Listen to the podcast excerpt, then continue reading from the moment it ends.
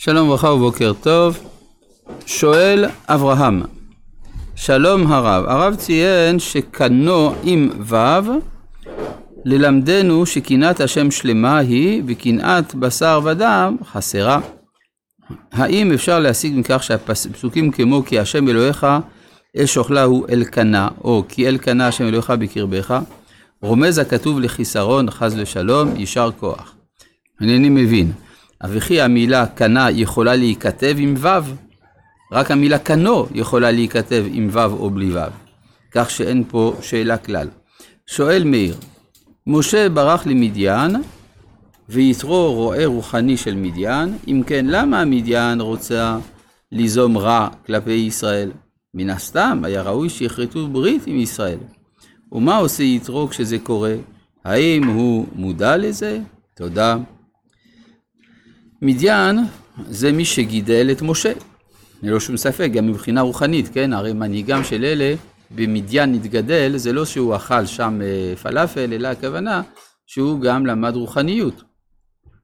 ודווקא זה דומה, כמו שדיברנו על ארם, שארם, השורש של המשפחה של יעקב, כשהמשפחה הזאת מחליטה לצאת מארם נהריים, אז יש פסילה רטרואקטיבית של ארם, ולכן ארם מנסה להתנקם בישראל. אותו דבר, אם משה יוצא ממדיין, אז הוא ההצלחה מצד אחד של מדיין, מצד שני הוא מחזיר את מדיין אל הפרה-היסטוריה, ולכן יש קנאה.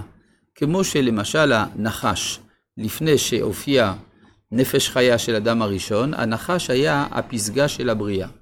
ברגע שמופיע נפש חיה, אז הוא פוסל רטרואקטיבית את הנחש, ואז הוא בא לנקום על זה שהוא איבד את מעמדו. עכשיו, בכל זאת, יש, כמו שמצאנו שיש נחש של טומאה ויש נחש דקדושה, הובא בזוהר שיש נחש דקדושה, נחש בגמטריה משיח, כמו כן גם אצל אומה כמו מדיין יהיו תמיד ניצוצות חיוביים, כמו למשל יתרו. וזה מה שמצאנו, את הקרבה בין הקייני לבין המלאק בימי שאול, שהם תמיד צמודים זה לזה, ושאול מצווה על קייני לסור מתוך המלאק. אנחנו בפרק כ"ו, פסוק א', פרק כ"ו בספר במדבר כמובן, תחילת פרשה, אנחנו כבר התחלנו את פרשת פנחס, ויהי אחרי המגפה, ויאמר השם אל משה ולעזר בן אהרון הכהן לאמור, שאו את ראש כל עדת בני ישראל. אז חז"ל הביאו את המשל הפשוט, כן, מתקבל מאוד על הדעת, שיש רועה שבאו זאבים, טרפו כמה זאבים, אז צריך לספור מחדש כמה נשארו. אז מה? טרפו? מי טרף זאבים? ודאי, אפשר לטרוף זאבים, למשל יכול להיות נגיד חיה הרבה יותר גדולה מהזאב, הנמר למשל יכול לטרוף זאבים, כן, בהחלט, הערה נכונה, אפשר גם לטרוף כבשים, כן. עכשיו, אז זאת אומרת שזה המשל, זה לא סתם כתוב בתורה, בעצם לספור הכוונה לתת משמעות וסדר. אז בפרשת דברים סופרים את בני ישראל. מה זה לספור? לספור הכוונה לתת משמעות, כמו דאמרין שהוא לא סופר אותי. לא להיות נספר, הכוונה לא להיות משמעותי. אז יש סדר בתחילת ספר במדבר, ויש ספירה מחדש בסוף, לקראת סוף ספר במדבר, וזאת משום שהספר בכללו עוסק ביציאה מן הסדר. כל הפרשות, נסו בעלותך שלח קורח חוקת בלק, הם התמודדויות עם יציאה מן הסדר, כל פעם לפי נושא אחר. ואז אנחנו רוצים להבין שהאי סדר הוא זמני. יש סדר, שאחר כך מביא אי סדר וחזרה אל הסדר. אז זה מה שכאן קורה, וכאן סופרים את האומה בכניסתה הממשית לארץ. הרי הספירה בתחילת במדבר הייתה גם כן, כדי לבדוק מי הם יוצאי הצבא, כדי לכבוש את הארץ, וכאן שוב אנחנו ניגשים לכיבוש הארץ מחדש, אז צריך להבין מהו האופי של האומה ביציאתה לפועל לכבוש את הארץ. שאו את ראש כל הדת בני ישראל מבין 20 שנה ומעלה לבית אבותם, כל יוצא צבא בישראל. וידבר משה ואלעזר הכהן אותם בערבות מואב, על ירדן ירחו למור מבין 20 שנה ומעלה, כאשר ציווה השם את משה ולישראל, היוצאים מארץ מצרים. כלומר, כמו שהיה אז ציווי, אנחנו חוזרים על המניין. ואז יש לנו רשימה, רשימה של משפחות. כלומר, יש יסוד שלא הופיע מקודם, לפני כן היה או היחיד או השבט. עכשיו יש לנו בתוך השבט משפחות. וזאת משום שברגע שמתנחלים בארץ, אז כל אחד והנחלה שלו, נחלתו גם משפיעה על אופיו. לא הרי יושב ההר, כי יושב הבקעה, או מי שיושב על חוף הים. יש אינטראקציה בין הטריטוריה שבה האדם חי לבין האדם. אז לכן כאן המשפחות הן משמעותיות גם מבחינת הנחלות. מה שיוביל אחר כך גם לדיון על נחלתן של בנות צלופחד, או על נחלת הלוויים. ראובן, בכור ישראל. כן, מה זאת אומרת בכור ישראל? הבכורה הממשית היא של יוסף. כי הרי יוסף לוקח שני חלקים, אפרים ומנשה, כראובן ושמעון. אבל ראובן מצד שני הוא הראשון ליטול נחלה, הרי הוא הראשון שהתנחל בארץ בכלל, כשלקח חלק מארץ סיחון. ראובן בכור ישראל, בני ראובן, חנוך, אז יש לנו, הרשימה חוזרת על מה שכתוב בספר בראשית בשינויים.